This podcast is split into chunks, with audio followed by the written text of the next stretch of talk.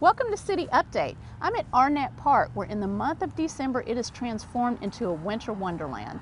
And I have with me today Erica Brady. She's from Fayetteville-Cumberland Parks and Recreation, and she's going to tell us about Christmas in the Park. Thanks, Sherry. Christmas in the Park is an annual event held here at Arnett Park. It started in two thousand ten, so mm-hmm. This is our tenth event.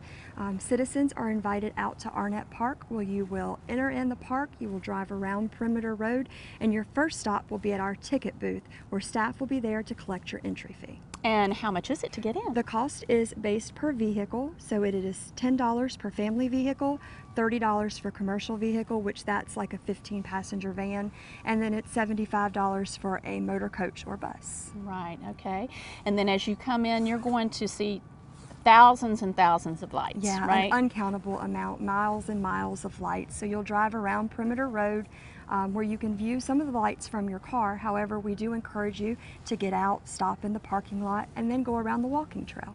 Right, and when you go around the walking trail, you'll come to the, the centerpiece, I guess, of the park, where the huge Christmas trees are lit up and they dance to music, and it's just amazing to see. Yeah, absolutely. So that's our focus of the event, is our center display, as we call it, and it's it's a lot of work that goes in. Our, our staff starts in October mm-hmm. putting those lights up, um, and so that's the focus of Christmas in the Park, is every light, every strand of lights on that center display are programmed to every second of the songs that you'll be hearing. That's awesome.